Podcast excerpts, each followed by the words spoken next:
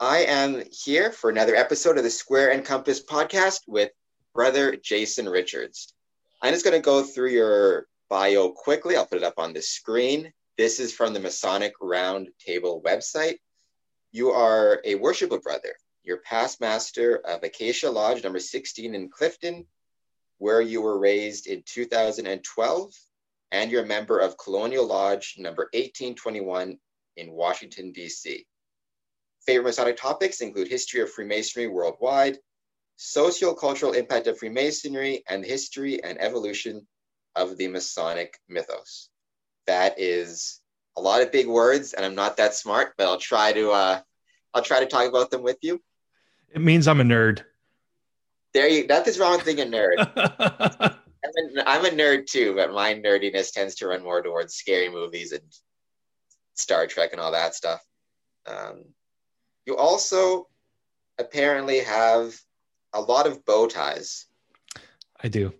Is that yes. like that? Are you do you have Masonic Roundtable bow ties? Is that like a sales pitch, or do you just really like bow ties? I just love bow ties, and we we tried to make a. I tried to make a Masonic Roundtable bow tie to the point where I designed a prototype.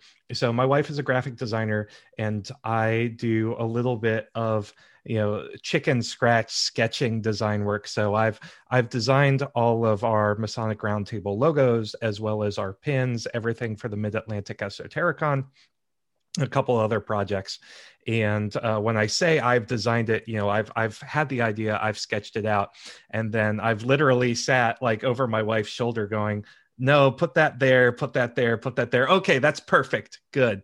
Um, so one of the things that I thought about was, oh well, I should make a Masonic Roundtable bow tie, and honestly, I just couldn't ever get a a prototype that I liked the the design of. So so that kind of fell by the wayside.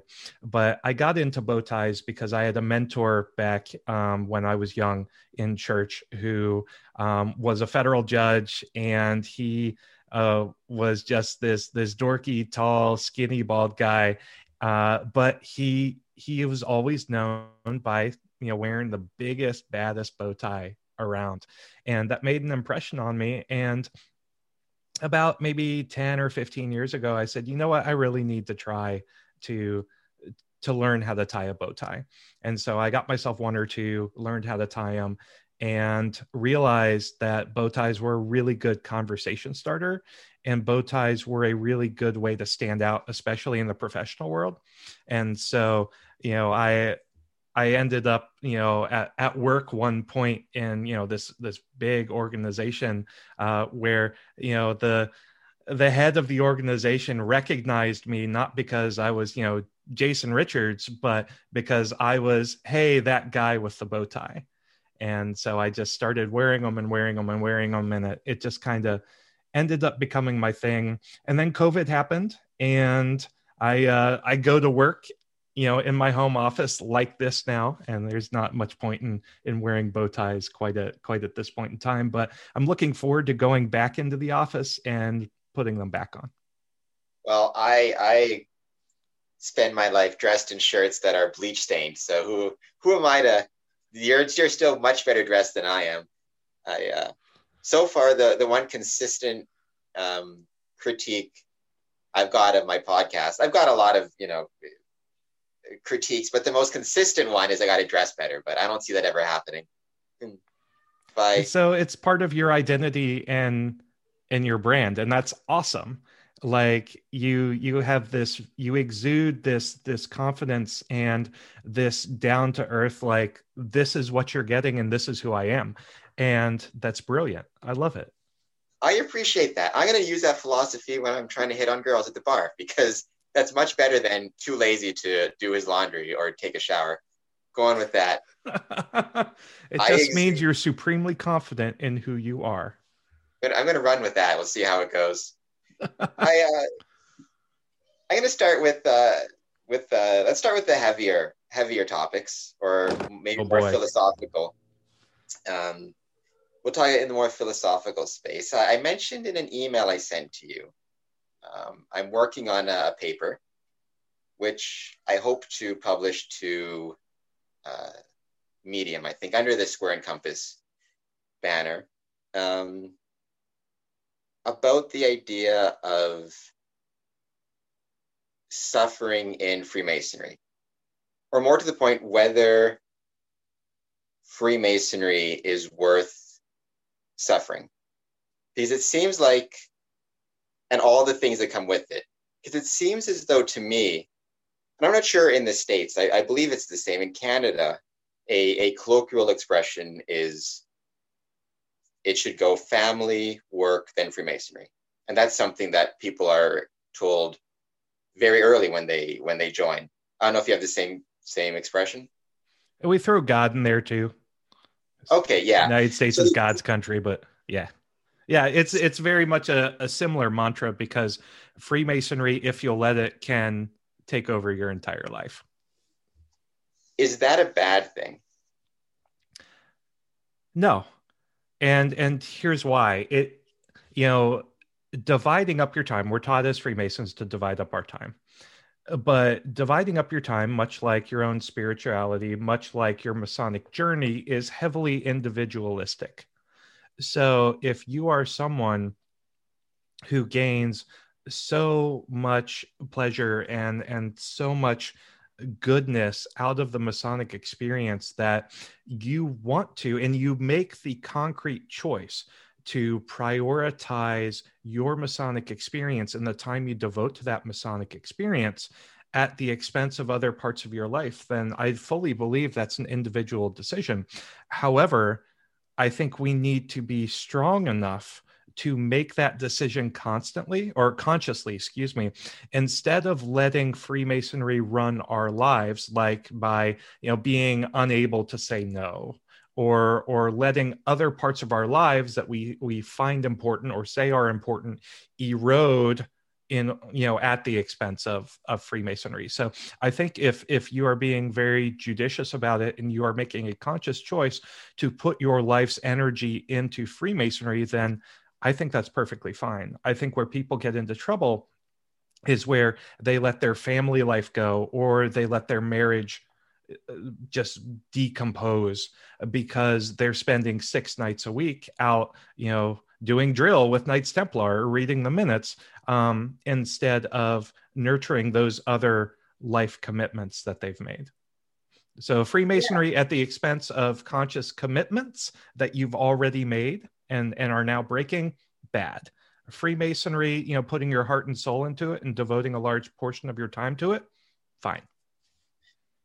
I guess that that's the the road that I'm trying to navigate or trying to figure out without without much success is the it goes back to the idea of of of suffering. There are a lot of other endeavors where um, and we've we've all seen the documentaries where suffering for that endeavor something's falling over here. As uh, suffering for that endeavor is considered um, noble or stupid or, or pick your term you want to use but i mean you consider musicians and what many of them will suffer for in order to become the best musician or artists um, uh, or mixed martial arts fighters or actors or you know, you hear stories of people living in their cars, people sacrificing relationships, people sacrificing, you know, uh, there probably aren't very many world renowned recording artists who also win Dad of the Year award. But there's this there's this expectation that in those endeavors it's it's worth it because you create something that helps millions of people it seems like in Freemasonry, so often we, you know, Freemasonry, that's not, it's not supposed to be that. It's never supposed to be the type of thing that other parts of your life get sacrificed for. Or at least that's just, it seems that it's in my experience. So I can, I can understand and recognize that, that connotation. But I see, so I, I'm a musician. Um, and I chose in college, I had to make the decision whether or not I was going to go with my true passion, which was music, or whether I was going to, you know, study history and international affairs, which which was you know something I was interested in, but led led me to a more you know defined career path. Um, and I think it comes down to your passion. You know, music is a passion. Food for chefs can be a passion. Masonry is a passion, and it's a valid passion. You know, we we are all here on this earth for a you know a set amount of time and it's up to us to decide how we're going to make use of that time. And i do uh, think that yeah there there is perhaps a conception that or a connotation that well freemasonry is just uh just a silly little club. Why are you why are you putting in all of that effort and why are you suffering for the cause of freemasonry when you're not really doing any good? And i think that's a very naive uh, view of the fraternity because there is so so much good that you can do as part of this organization whether it be the mentoring the development of those around you, the civic duties, the Shriners Hospitals for Children, the charities that that all aren't necessarily inherently ingrained into the fraternity, but they are outcrops of of trying to be a better person and a better citizen. So I I would say while I recognize that there are folks who would you know thumb their noses at someone devoting his entire life and passion toward freemasonry vice becoming you know a rock star or you know a, a member of you know the the boston pops or or something like that. I i think that's a very just naive view of of the good that freemasonry is. And honestly it it doesn't matter what other people think because I'm the one in charge of my own time. You're the one in charge of yours. And, and that the, might be, yeah. oh, go ahead. No, no, keep going. I said that might be a little bit of a cop out response, but I I am a big fan of personal responsibility and personal accountability.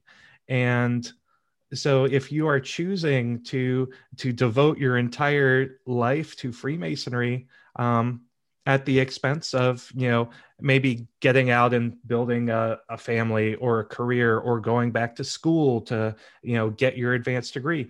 That's fine. That's that's not good or bad. That's just your own personal choice on how you want to live out your time on the earth. Yeah i worry i agree. I agree with you that completely. I guess my my worry is there may be a percentage of masons who would who would want to do that but when you are, you know, consistently being told, you know, family work masonry or family work God masonry, when, and I suppose, I mean, I'm sure, in, in fairness, a lot of, I mean, how many people told, you know, uh, musicians or, or anything, you know, you, this is, you got to be more practical. You got to put your family first. Um, you got to put, you know, these things in your life first, your income, your future. Um, right? What percentage of, of artists heard that, but then chose to um, dedicate themselves to music anyways and accepted the collateral damage, but became, you know, and of, of those, what percentage became the Rolling Stones, the Beatles, the Lynyrd Skynyrd, the, the whomever it is, right? Um, I guess that's always that's more and more lately, that's been my my question about Freemasonry is um, is just that tension between a passion that can be all consuming and therefore result in quite a bit of suffering, both on an individual and a, you know, going back to music, how many marriages end because he's always on the road? How, you know, I guess the question is, is it do you think a sufficient number of people would ever view masonry as being having that much passion for it that you know other things get left in the in their wake? And is it worth it? Is is freemasonry worth you know a, a marriage ending the way it would be for a rock star or a famous actor or whomever it might be you know? You hear in a lot of other endeavors whether good or bad in order to reach the quote unquote top, there's a lot of collateral damage that goes into it. And it seems like Freemasonry very much shies away from that collateral damage. It doesn't want that to, to be present. So there are certain there are certain commitments we, we make and certain promises we make as as freemasons and i think the i think those and the the foundational nature of the fraternity and what we stand for makes it easier for members to to look down upon putting masonry first over other aspects of one of uh, certain aspects of one's life. One of those is is family and commitments before god you know freemasonry is very much without going into detail a commitment before god but so is a marriage. If you if you have a religious ceremony in a church that is. Um so to me when i when i see someone you know devoting their entire life to freemasonry like at the expense of their marriage per se now that's you know that's that's a choice sure but you're you're putting one commitment before god over over another one and i'm not going to say whether or not that's that's right or wrong because each situation is different uh, but um you know as as part of part of being good men and making each other better men is trying to make each other better family men, better citizens, um, better you know husbands, fathers, sons. I think another piece of this is the fact that Freemasonry costs money and freemasonry is expensive especially if you get you know if you get you know high enough to where everybody's like hey i've got this new honorary degree. I would love to let you be a part of this club. Just pay me a couple hundred bucks and then buy all your regalia and you're into this you know honorary club that i'm just letting you out of the goodness of my heart join. You know so if you if you want to continue feeding the the masonic almost ponzi scheme that is i'm going to get flamed for this the masonic ponzi scheme that is the appendant body system where in the 1900s everybody and their mom wanted to make their own appendant body. And masonry is just like this ultimate bureaucracy where it's easy to grow really really hard to shrink back down. Um, you now have appendant bodies that are all struggling for the same you know small small group of candidates because the masonic membership in the world today is much less than it was 100 years ago uh, or even 50 years ago. You you have everybody who's being pressured to join everything and support financially uh, temporally with your time all of these other appendant bodies that that may or may not have a value proposition in today's society. You need money in order to to be a mason and join all of these different groups. And you get money by having a job and, and a vocation. So that that to me might be one one reason at least an underlying subconscious reason why masonry is focused on putting your vocation first or your job first. Because if you don't have a job you can't pay dues you get suspended and ultimately expelled. What do you what do you think cameron? I think you're right but that is why that my I've been saying for and I should be very clear. I speak for for myself when I say this. This is Cameron Adamson uh, speaking on behalf of Cameron Adamson, not the Grand Lodge or Windsor Masonic Temple or anything like that. Same here. I think, I think you really nailed you. You really um, got it absolutely right not just for masonry, but life in general needs you need an income from somewhere. At a certain point, um, in any endeavor, right, there comes a point where, yeah, you know, you need the potential to be able to earn some income from that endeavor, and that potential needs to be. It doesn't have to be one hundred percent. I mean, how many musicians make a living? How many actors make a living, but it needs to be present and at least, you know, Don Quixote levels realistic in the sense that yes, this might be might be possible, um, and I think that that's where where the challenge is, and I'm sure you've seen a lot. You know, a young man will join Freemasonry, he'll be dedicated, but suddenly he has bills to pay, suddenly he has a family, and you you know you don't see him for for months or years at a time. It's the it's the income aspect I think that is the challenging part, especially since the 1970s when you saw you know they call it the great decoupling. You saw incomes remain pretty stagnant while GDP growth rose, which meant the average working class, middle class man had to work more hours to get relatively the same income. So, yeah, so that leads me to my next question then the idea of a professional component to the craft. Do you ever think that that would be a possibility? So that if there was, say, 10% of, of the Masonic population wanted to dedicate themselves full time to the craft and put in 40 hours a week of either Masonic research or Masonic practice or Masonic study, that they could do so without, you know, having to fear living out of their car or something. So I think I think that exists today, but it is a minuscule population of the fraternity. And it's relegated to folks like Mark Tabbert, who is the curator of the George Washington National Masonic Memorial down down here in Arlington, about 15 minutes away from me, or uh, folks like Brent Morris, Art de Hoyos, who um, are are employed by the Scottish Rite House of the Temple.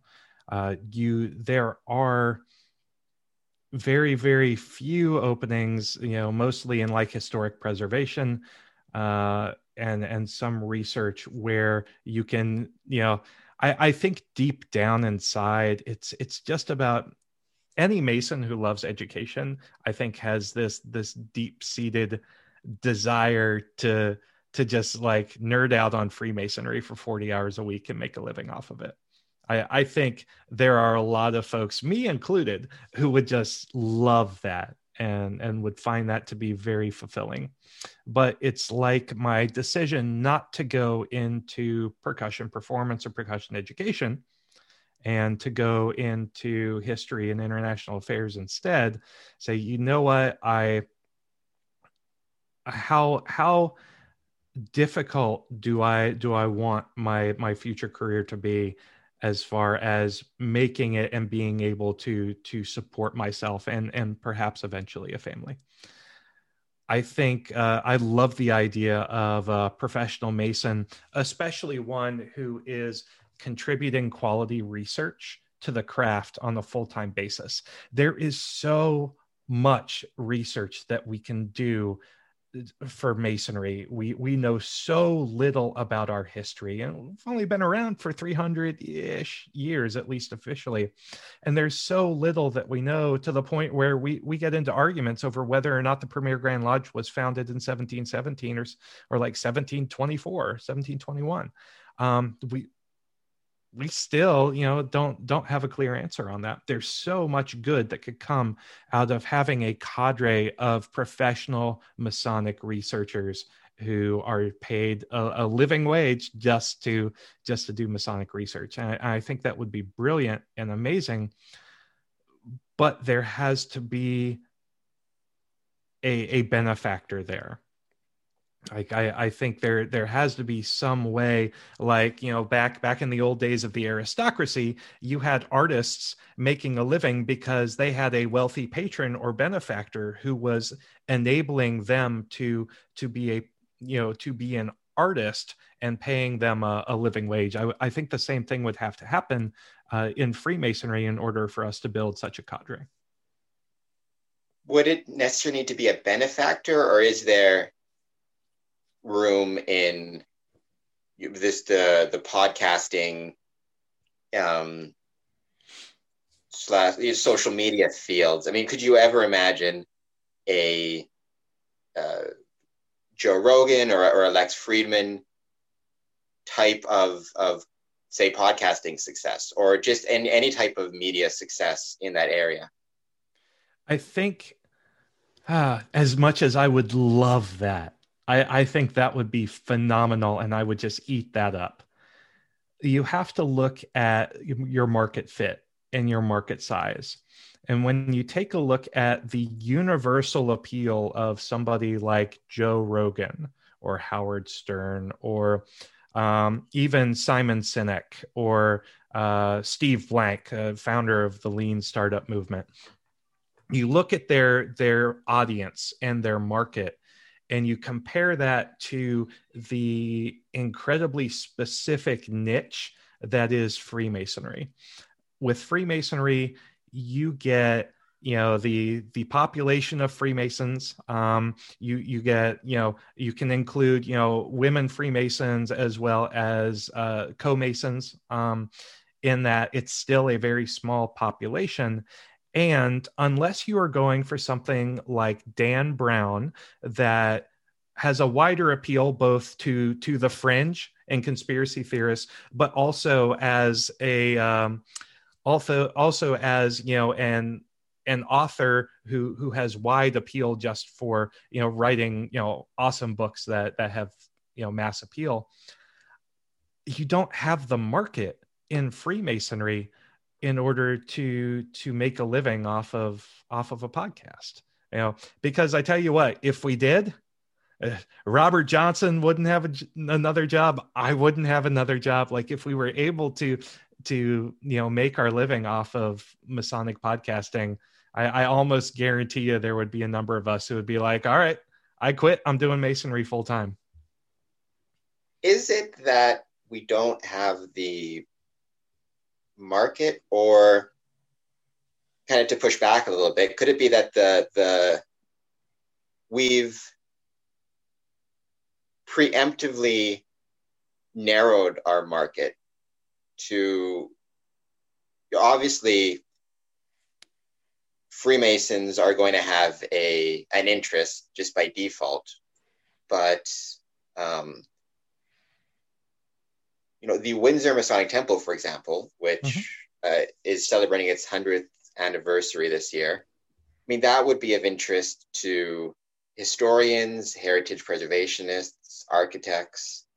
Um, I had an interview, I'll put the link up somewhere up there, uh, with Jason Rhodes. He was a, he's a scientist. There you go. So at some over there.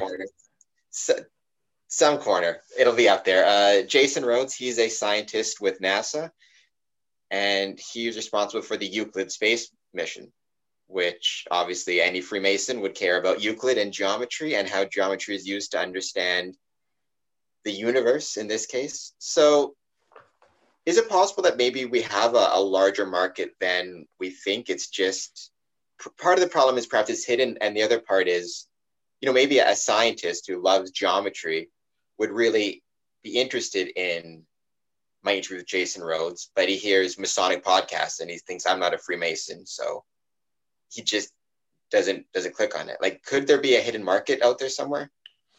I think there could be.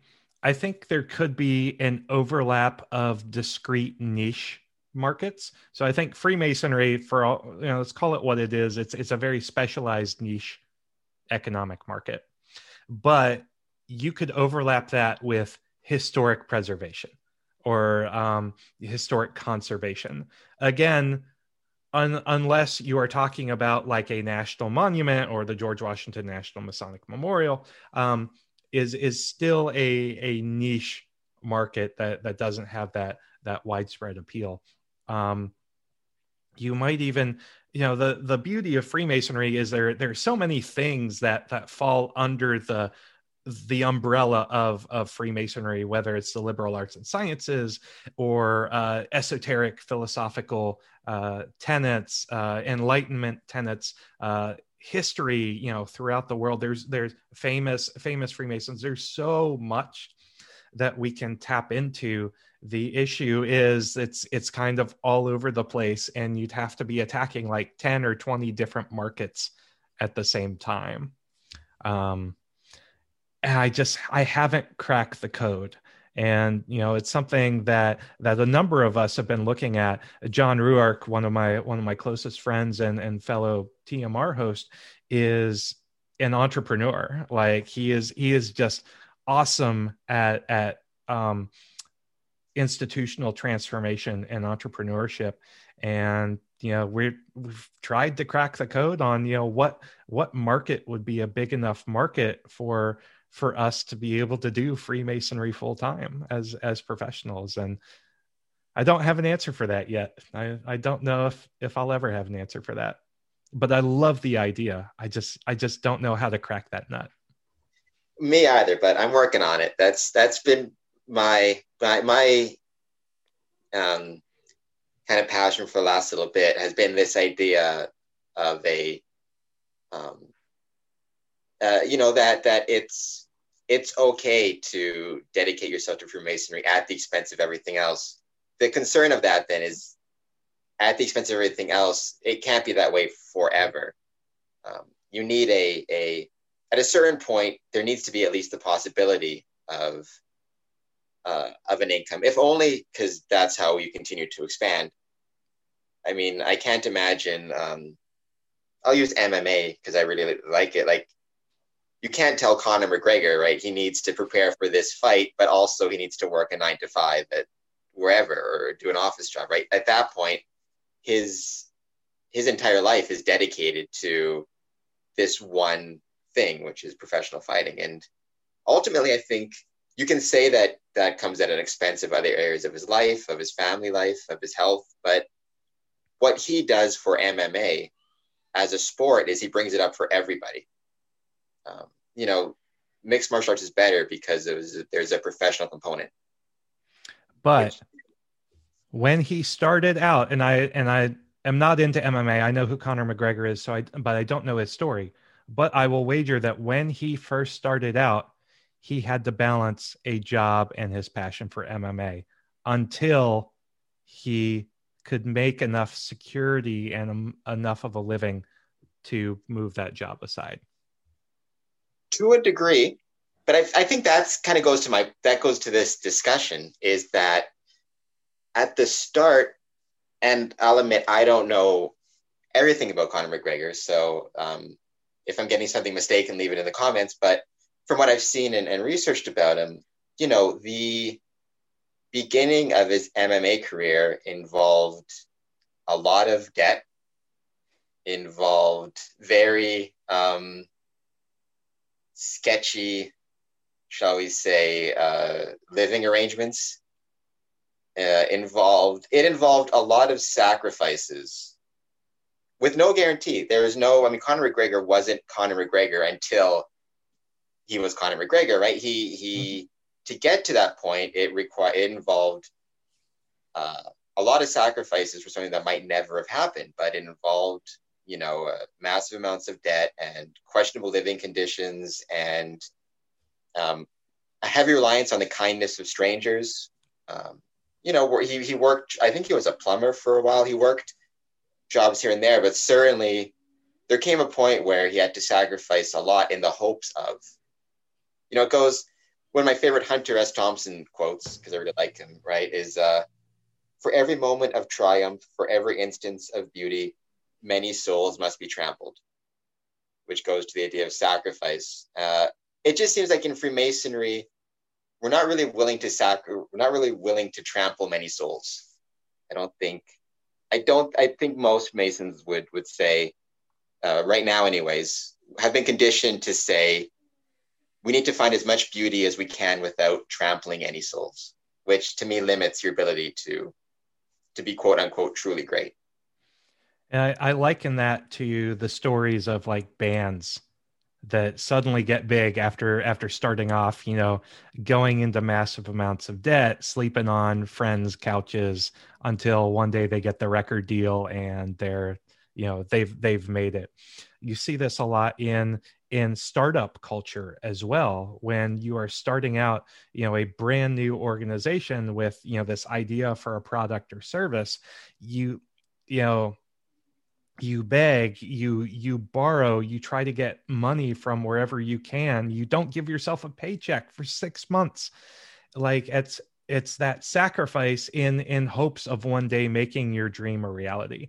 And that's it's very similar in the sense of making that sacrifice with no guarantees. And i will i will definitely agree with you from that lens that there doesn't seem to be that appetite for sacrifice when it comes to freemasonry but my question is for those folks who aren't willing to make that sacrifice do they really want it badly enough because i think that those folks who want the professional Masonic experience badly enough will make those sacrifices? I don't know. And I guess that's that's really I think what the, the heart of this conversation is is I don't know what the answer is to that. Part of me thinks that you're right, that at the end of the day, Freemasonry is like any any other endeavor, whereas certain people it will just hit them for whatever reason. It'll just hit them and then that's it. That's the thing they want to do and their goal is to professionalize it no matter what.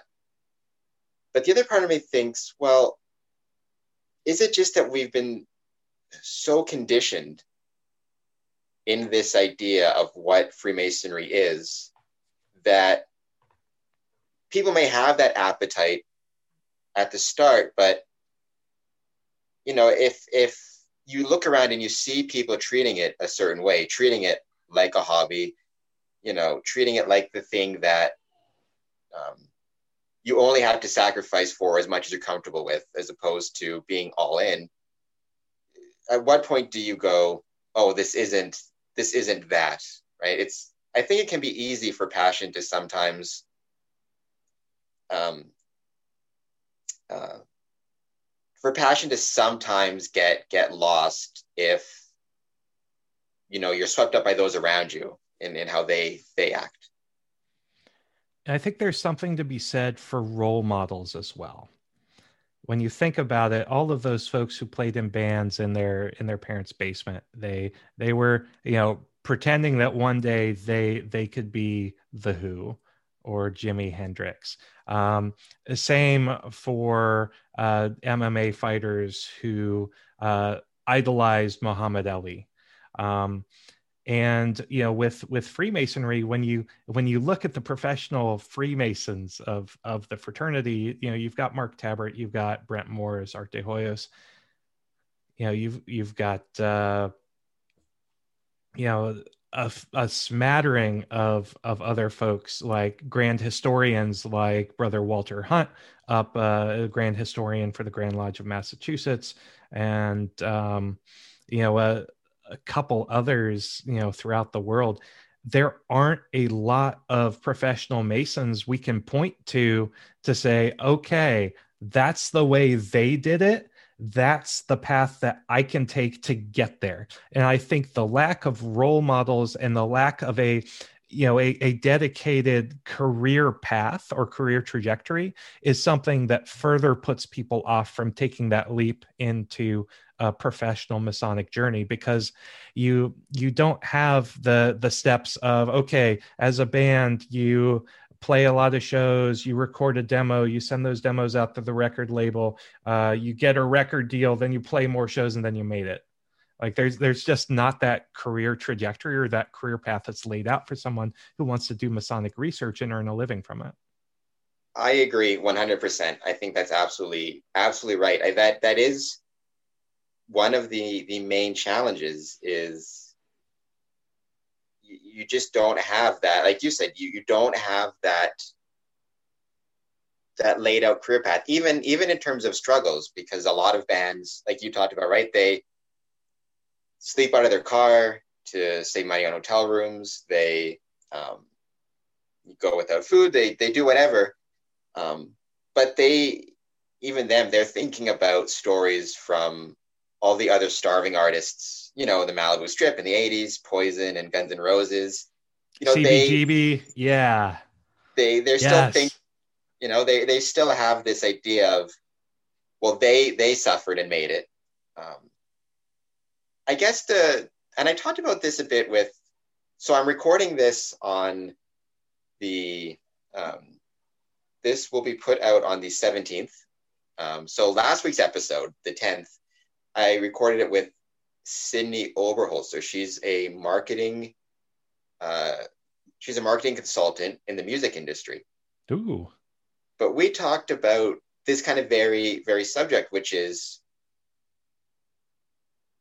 there's a lot of bands and musicians that make a great deal of sacrifice in order to become quote unquote successful. And a lot of them don't. And there's a lot of fallout from that not becoming successful in terms of their personal life and their professional careers and their financial security. Um, and this idea of like, that's the that goes back to the idea of the soul being trampled. That's for every for every moment of beauty, for every amazing song by the Rolling Stones, for every amazing concert, there's a lot of souls that get trampled underfoot. Uh, and I guess that's the that's the real dilemma is is Freemasonry worth worth that? If 20 Masons want to be professionals and they dedicate themselves whole hog to it, and five become professionals, and the other 15, you know, lose everything or lose a lot of stuff in that journey, is is that still worth it? If those five professionalize the craft to a degree that it grows and expands that's not a bad percentage. Uh, yeah, that's probably way too high. Uh, let's say out of a hundred, um, like one. I, yeah, I think I think for it to be successful, uh, my guess is about ten percent need to be able to professionalize it. Um, so, out of a hundred people, ninety are not, not only are ninety not successful, but ninety suffer. You know, significant consequences to the the journey. They're not able to do it, but 10 can. I think you know in the music industry, people would probably say yes because mm-hmm. they love the music, they love the concerts, and if not everybody makes it, that's okay so long as some make it. So I, I see this, you know, I being a you know being very heavily involved in music in college. I, I keep going back to the the music analogy in college. I I am now 15 or so years out of undergrad, which is scary uh, because I still feel like I'm t- I'm a 20 year old.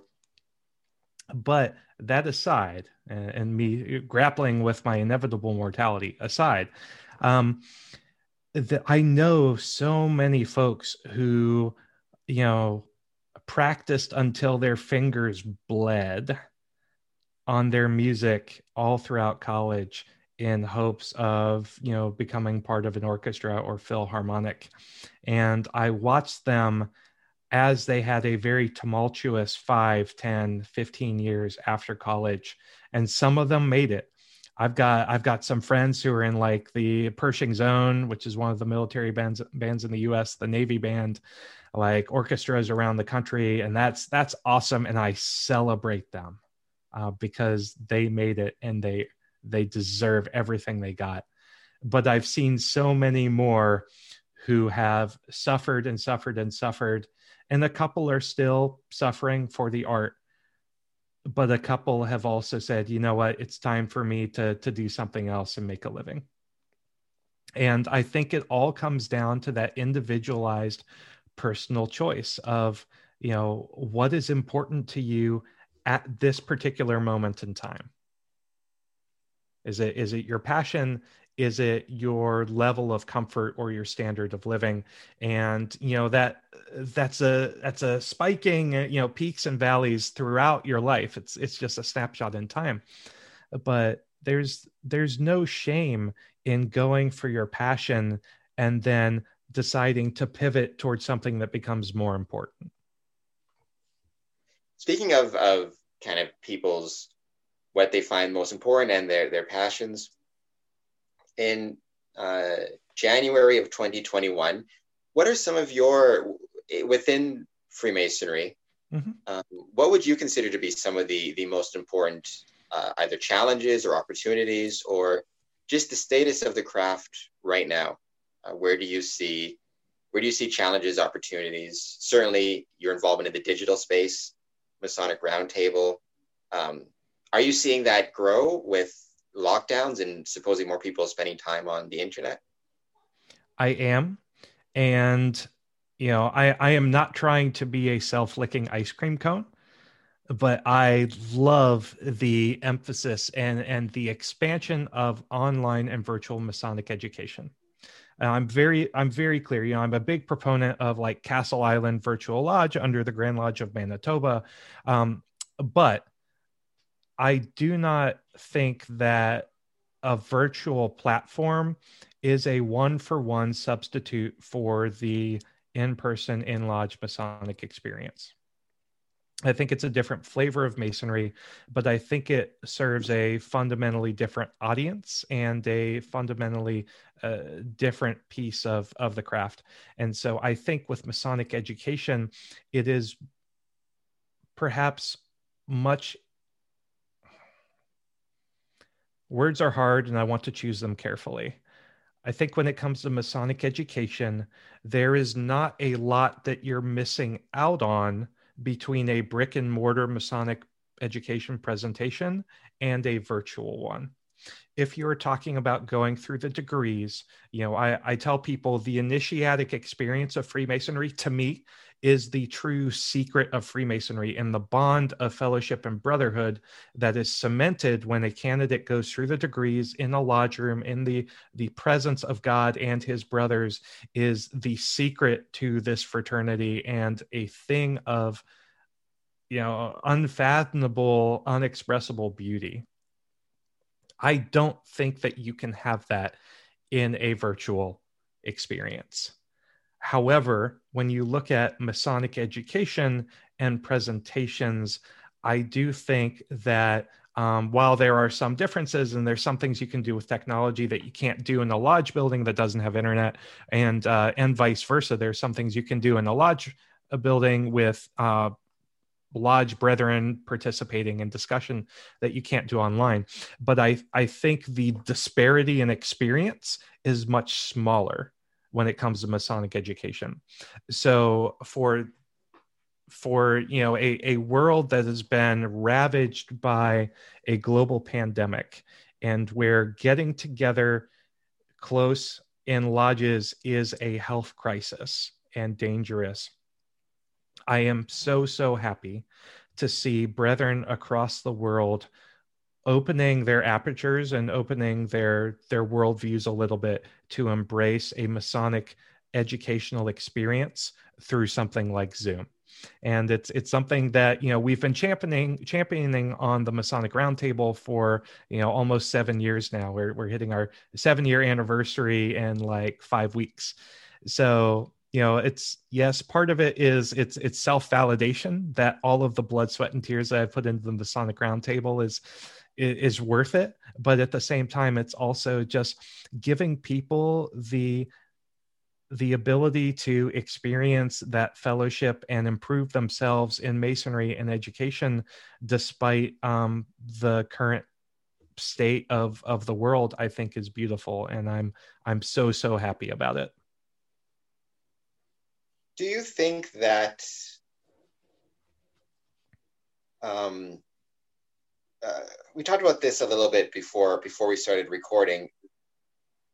I, like the opportunities that present itself um, for Freemasonry during you know a time of, of I think it's safe to say division. Certainly, we have the pandemic. We have a lot of we have a lot of stressors going on right now in the world. Um, I don't know. I worry that Freemasonry might be dropping the ball a little bit in some ways. Um, some some Masons have done tremendous work. You know, Masonic Roundtable. Um, I interviewed Worship Brother Edgar Barron from South Africa. He started the International Masonic uh, Town Halls, which are terrific. Um, and and it seems like different lodges are engaging in different activities, sending out Christmas stockings to members or um, uh, sending hand sanitizer, but it doesn't seem like there's been, in my opinion, I don't know, it just seems like there's such an opportunity for Freemasonry to try to be a unifying light or uh, of benefit to the world. I don't know. It seems like we're dropping the ball a bit on, on all the things we could be doing. There's so many, there's so many different ways we could go with, with this particular discussion. Um, I leave it up to you. Go whichever way you want. Oh man, oh, I'm whatever. I just trouble. want to say I, I don't agree with anything he says in advance. No, no I'm kidding. no, that was my line. I'm Jason Richards, and I don't agree with anything I just said.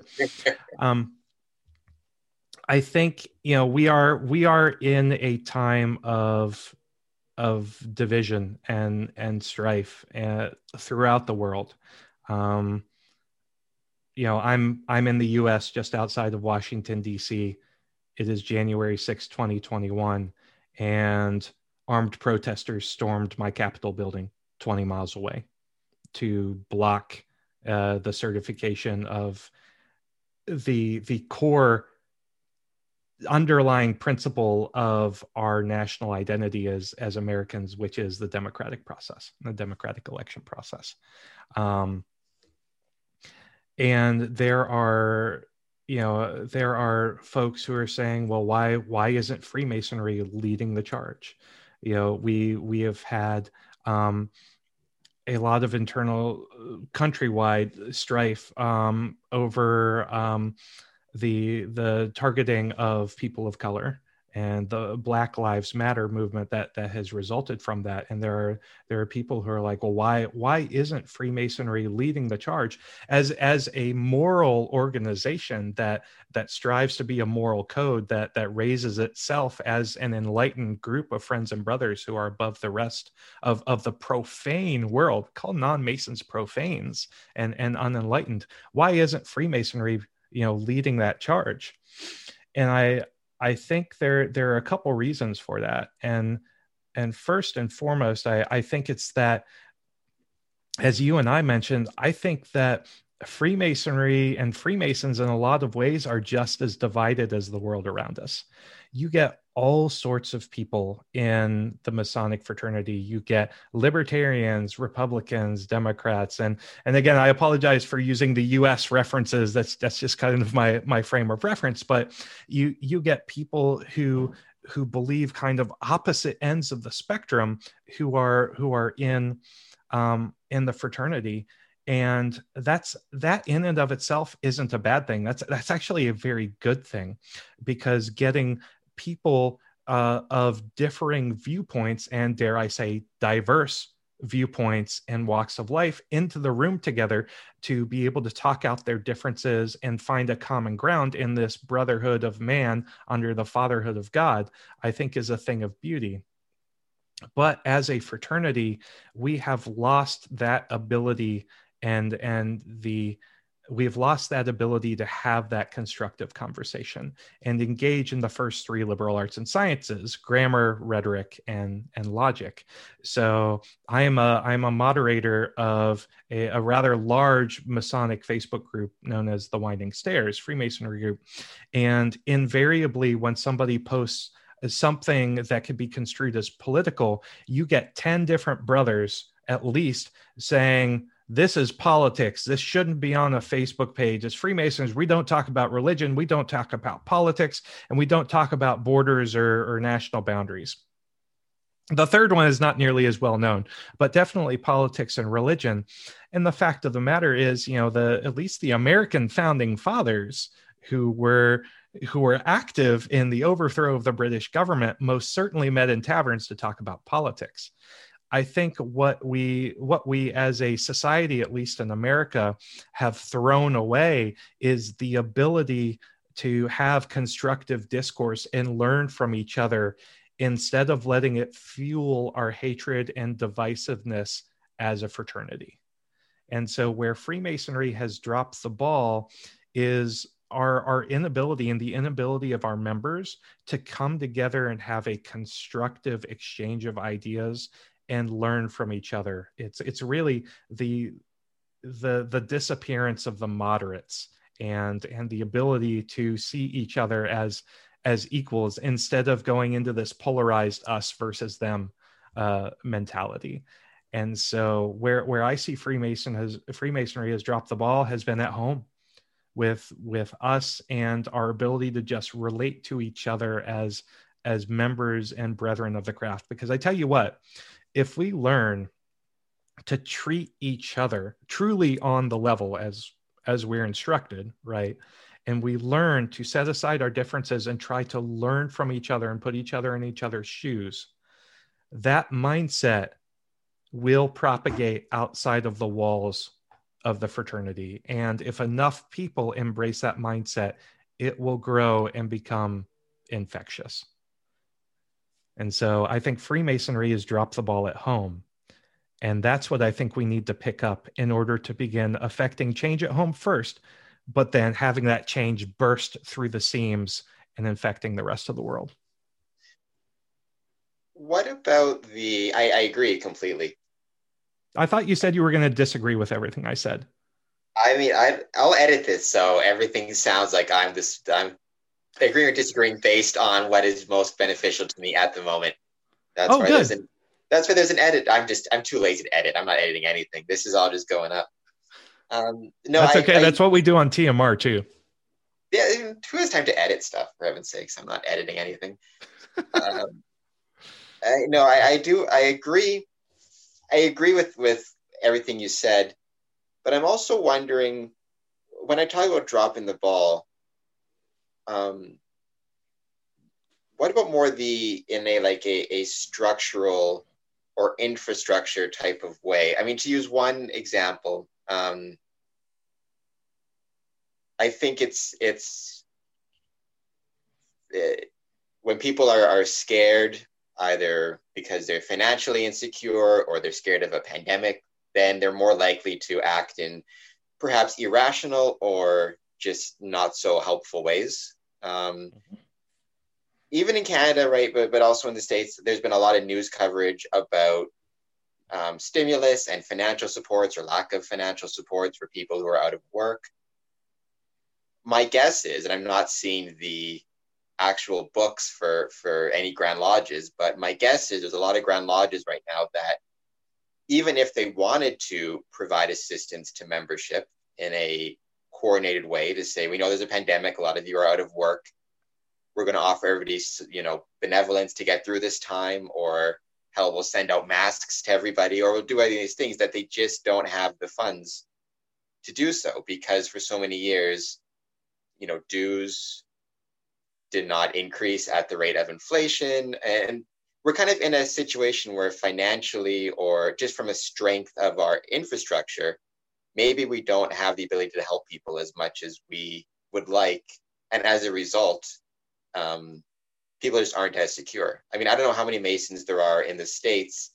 In Ontario, there are 33,000 approximately. I mean, in Virginia, I believe there are, it's either 16 or 32,000. I can't remember. This is bad because I'm on the I'm on the Grand Lodge membership committee, so I should know this. But uh, so, I mean, imagine if at the start of this pandemic, Grand Lodge was in a position to say anybody who needs benevolence, uh, no questions asked, just send us a, a, letter from your secretary. As opposed to, you know, there's still benevolence, but there's hoops you got to jump through, and not everybody. If everybody asked for benevolence, there would not be enough benevolence, I'm sure.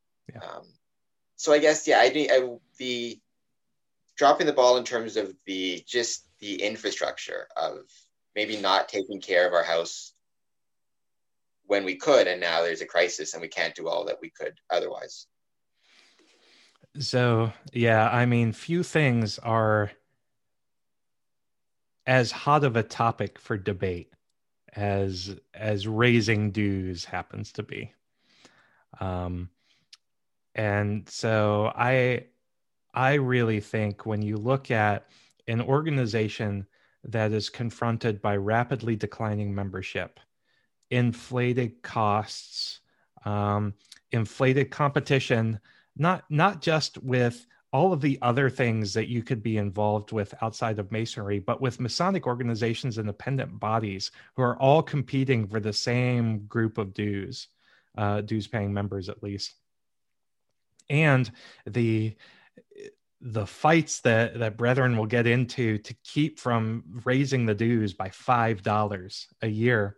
Um, i really think that that you have a number of grand lodges yeah at least those that that don't have endowments or you know amazing buildings and benefactors like like some of the grand lodges in the US but I think the majority of the grand lodges are just trying to to scrape by with with what they can and so I, I completely agree that um you know the the, a lot of grand lodges you know might not that that might not appeal to them giving benevolence to everybody because they just can't. But then the uh, the libertarian in me says well why why should it be why should the benevolence be meted out at the grand lodge level? And why can't that be a local lodge thing? And i tell you what on the local lodge level in the united states i hear those great stories of a lodge that bands together and gives money to to a brother who is who is out of work or lost his job.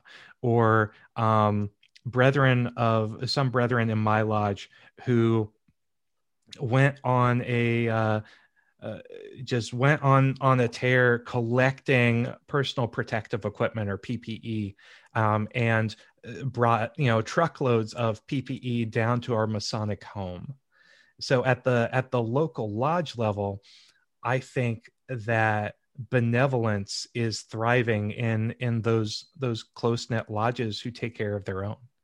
And to me, I think that's it, that's not as big of a news item as you know a grand lodge giving a stimulus check to every single one of its you know subordinate lodge members.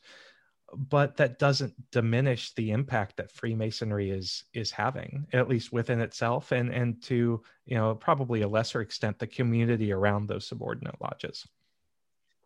It's never gonna yeah yeah the the community is an important element of it too right? A, a lodge that helps uh, a brother with a, a, benevolence check, right? Some of that benevolence is going to be spent at the local store, at wherever it might get spent. It's not, um, or even if it just goes to you know maintaining housing or, or whatever it might be, that's not going to. That can only be a benefit to the community.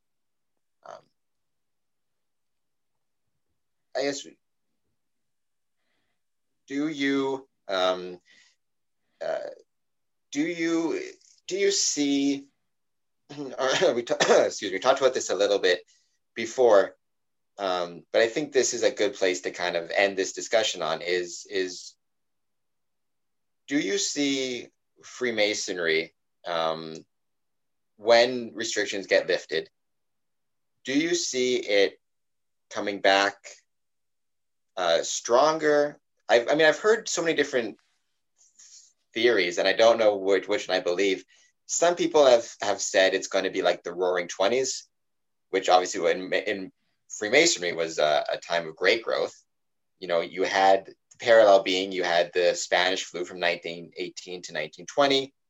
Once that was done, you saw this great resurgence, not only in Freemasonry, but in, you know, the Roaring Twenties society.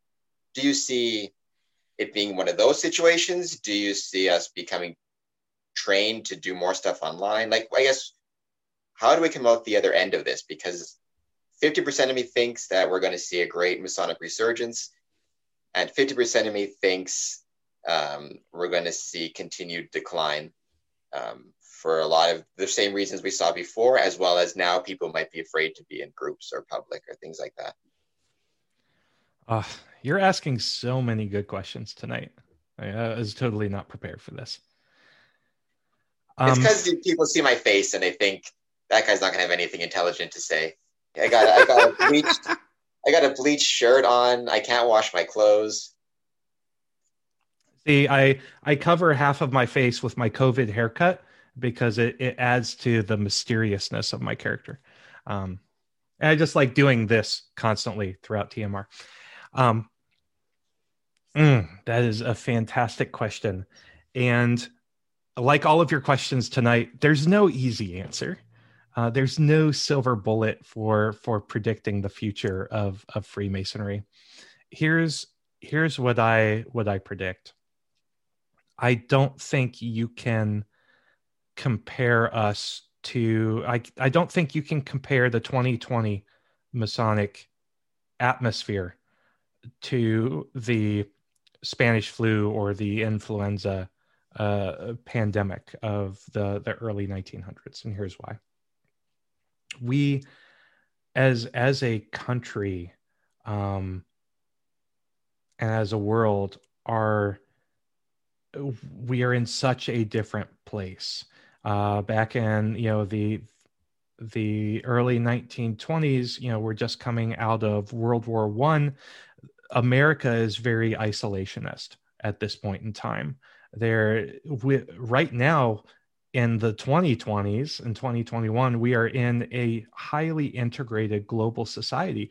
The world is more connected than we have ever been in the the history of mankind at least as far as we can tell in addition to that you have so many more opportunities and ways to spend your time you know back in the 1900s you had pretty much freemasonry and the oddfellows and and those were really the the main games in town. Uh, you you had a couple fraternal organizations here and there but by and large you you had far fewer ways to spend your non-vocational hours here the sky is the limit. You can you can join the rotary. You can go to a church club. You can be a gamer. You can do sports. You can do world of warcraft. You can join a book club. You can you know do cooking clubs with people around the world. There's so much else that you can spend your time on you know it's it's not just a small tightly knit group of organizations with the same general value proposition fighting it out and freemasonry coming on top because freemasonry is the oldest and the largest and the most prestigious at the time. Now freemasonry is an organization that is fighting to to get itself away from the precipice of cultural irrelevance and it's got you know some some really great folks in it who are who are charging forward but it's not nearly as relevant and it's not nearly as powerful of a of a cultural organization and entity as it was 100 years ago. So that being said um, or or all of that to say i think we're deluding ourselves if we look back at the 1920s and say, okay, it's going to be exactly the same because we both came through cultural pandemic or go- both came through global pandemics, and this is what happened. What I think instead will happen is that um, a lot of Freemasonry will go back to the way it was before the pandemic. You will get a lot of lodges that will turn off the Zoom sessions and we'll turn off, you know, Skype and WebEx, and we'll go back and retreat into their buildings and we'll never come out again. I think you will have some folks who will just be in love with the education aspect of it and will keep that educational aspect going um, in a virtual setting as well as a, a lodge setting. I think you'll see more blended educational programs where you will be giving an educational program in a lodge and that lodge will stream that event. I think of the, the um, 2016 Pennsylvania Academy of Masonic Knowledge, where um, that was where the Masonic Roundtable was was asked to come and, and speak and, and be the special presentations for that day. And we said, okay, but can we stream it live? And that was the first time that the Pennsylvania Academy of Masonic Knowledge had ever streamed their proceedings live. And they have streamed every subsequent proceedings live to to an audience outside of just Pennsylvania. And so I think that will continue. But you know, I I don't see Grand Lodges becoming more okay with having virtual lodges you know, I think Endeavour Lodge in Victoria, Australia, and Castle Island are anomalies in the Masonic experience. And I'm and I'm not saying that in a judgmental good or, or bad tone, but they are they are very, very much anomalous.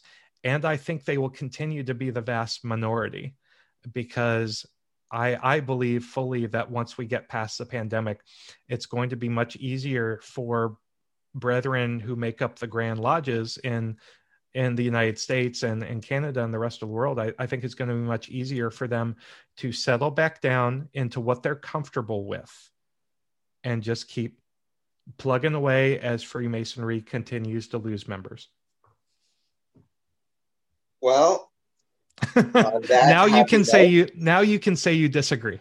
Well, what I'm no, I I see. I don't know. That's I I honestly uh, I don't know, which is unusual for me to say in a Masonic context because I feel like I know a fair bit, but I, like I said, I honestly don't know where it's going to go. Half of me thinks it's gonna you're going to see a renaissance, and half of me agrees with you 100 percent, and and thinks it's going to be. Uh, um, you're going to just see continued kind of like you said, we're going to slip back into our comfortable roles and just continue to see that uh, the declining membership with perhaps a greater amount of there'll be a greater amount of online activity but in a lot of those cases you don't even really need to be a mason to take part. Um, you can say you are. They're not i mean they're not going to be tiled. So if, if your interest in freemasonry is purely from a historical academic standpoint um, you know you may let your membership lapse but continue to attend the, the educational components so that's so that's the short term forecast. Do you want to hear the longer term forecast? Well, I, I know I know we've we've gone a long time, and I, I feel like I'm just sitting here yakking your ear off, and I no no let's go. Let's I hope it ends on a oh. happier note than your your short term forecast. Let's go with the long term. so here's here is my my longer term forecast. I've talked about this. I've alluded to this a little bit on, on the Masonic Roundtable over the past seven years what I think is going to happen is if if you've seen John Ruark's membership statistics um, from a statistical standpoint, the Freemasonry's membership, at least in the United States, has been declining every year since 1959. And if you extrapolate out that that decline curve, it hits zero at 2040, meaning um, in you know and and one of the best case scenarios masonry is completely dead in the us in 2040 i don't think that's going to happen. And john would say well you don't have data to back that up. And i say yes that's correct. However what i think is going to happen is we are going to reach a new equilibrium within freemasonry. And what we're going to see is as membership continues to decline you're going to see Freemasonry kind of split a little bit. And what will happen is Freemasonry will still have a brick and mortar experience in urban areas and suburban areas that are uh, tightly, you know, uh, packed with with masons. Um, and so you'll have more masons in proximity to each other who can who have the luxury of traveling, you know, 30 minutes, 45 minutes to, to their lodge. I think in the more rural areas, um, where you might have to travel six hours or seven hours to the nearest lodge if enough of them shut down, um, I think you're going to see those members perhaps looking more to a virtual Masonic experience just because the the opportunity cost from an economic standpoint and a, and a time management standpoint of going to lodge just you know every month just isn't there because you just don't have the lodges around like you used to. Now i'm sure there will be some lodges in rural towns that'll just be you know that town lodge and that that lodge will be the only lodge you know in the entire county but I think you're going to see a diversification of the Masonic experience where it's going to split and it's going to be largely based on geography. And the folks that are the urban areas that are tightly packed with Masons will have the ability to to have more of a a brick and mortar lodge experience on a regular basis. And I think for everybody else, if they want to continue in their Masonic journeys, which I think many of them will, they will look toward more of an online Masonic experience that isn't governed by geography and geographic proximity. And I don't think that's a bad thing. Every everybody says the decline of masonry is, is just a bad thing, and they're they're just you know they're they're paralyzed by by the numbers and the declining numbers. I think that masonry is evolving and it is moving to the next phase of the organization, which is arguably yes it's it's less popular it's it has less of a social standing than it than it did in the you know uh, 1800s or, or early 1900s but i think freemasonry is moving toward a new equilibrium where it will continue to serve the needs of the brethren and the needs of the community but in in different ways to different people and on a different scale and i think that's okay because i don't think we're going to die and i don't think we are going to um, I don't think we're we're going to lose all of this rich history that we have as, as, an organization because we got stubborn people like me and stubborn people like you, Cameron, who are going to keep it alive because we're passionate about Freemasonry. We see the value in Freemasonry, and we're going to try our damnedest to to keep this thing going. I agree completely. Many people have called me stubborn, so. Uh, but I agree 100%. And one way that you are working to keep Freemasonry going is the Masonic Roundtable. So where do people find that? Um, uh, oh man, follow it. All that. We try. We try to be everywhere. Um, so you can go to themasonicroundtable.com and you can uh, you can see us there. We are on Facebook, the Masonic Roundtable. Look it up there. We are on YouTube. Um, Masonic Roundtable there. We're on Twitter at Mason Roundtable. We are on Patreon. That's one of the biggest things that people can do to keep supporting us because, um, you know, we we all, you know, for for TMR, I say I tell people this gets back to the professional Mason thing. You know, if we can make a living off of masonry, I think that would be amazing, and that would be a lot of our goals. But um, we don't pay ourselves from from the Masonic Roundtable. We we do this volunteer because a hundred percent of the the proceeds that we get from our Patreon from selling pins and and other things goes right back into the show.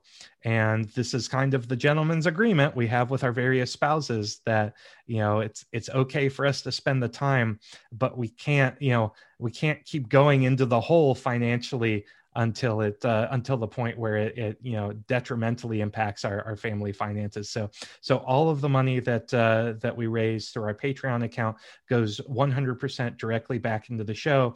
It upgrades you know our our equipment so that we can give the listeners and the viewers the best experience possible. It um, enables us to to travel and do special shows from different conferences and and things like that. So you know if you if you can support the show on patreon we would love for you all to do it. Uh, it helps us out a ton. It pays for our hosting costs and and all of that goodness. But uh, more importantly than that, I, I don't care if you never give us a single dime. That's not what we're here for. We're we're here to interact we're here to interact with our listeners and build a connection between ourselves and the rest of Freemasonry, as well as those people who are not Masons who are interested in Masonry. So, some of the best conversations I've had have been with other people who, um, you know, watched the show and just got interested in in Freemasonry because of that. And we have great conversations and great discussions. I love it when people email the show the masonic roundtable at gmail.com and say hey you know love your show I'd really like you to do an episode on this. Our, our 100th episode was on racism in Freemasonry. And that was, you know, one of the scariest episodes I've, I've ever done. Um, and that was one of the first requests we ever got for a topic. We were two shows in, and somebody emailed us and said, Please, please, please, would you do a show on f- racism and Freemasonry? And we all looked at each other, at least virtually, because we're all spread out across the United States, and said, What kind of show are we?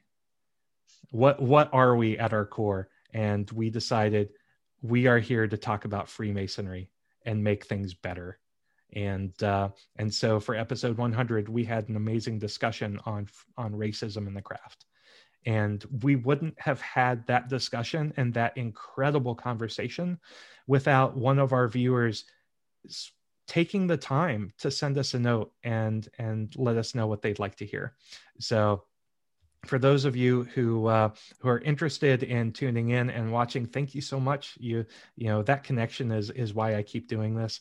But uh, please send us your send us your topic suggestions send us what you like about the show send us your feedback like we're we're so so incredibly feedback hungry because that's how we evolve the show over time. If you take a look at some of our earlier episodes and it's compared with like, you know, the one that we're shooting on tomorrow night, on new year's resolutions.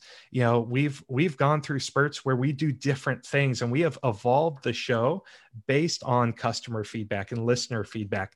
And uh, so I, I would say the you know i would love for folks to listen to the show and watch the show but i would love more than anything to get feedback on on how we're doing how we're serving people and uh, how we can make it better because that that constant striving for not perfection because I don't think we'll ever get there, but the Kaizen approach of being 1% better every day is what keeps me getting out of bed in the morning.